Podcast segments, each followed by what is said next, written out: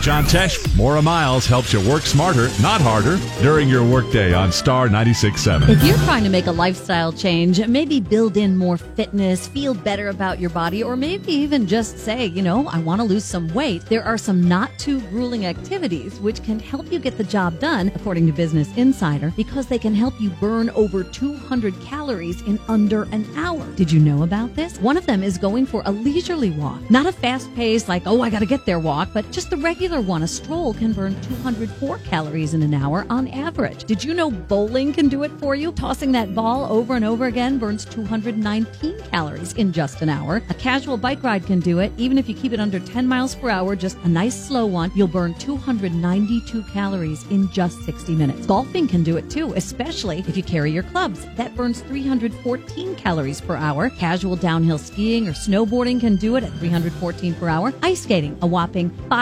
511 calories per hour. Get out there and get it going on. I'm Maura Miles with this simple way to work smarter, not harder. You can find it at star967.net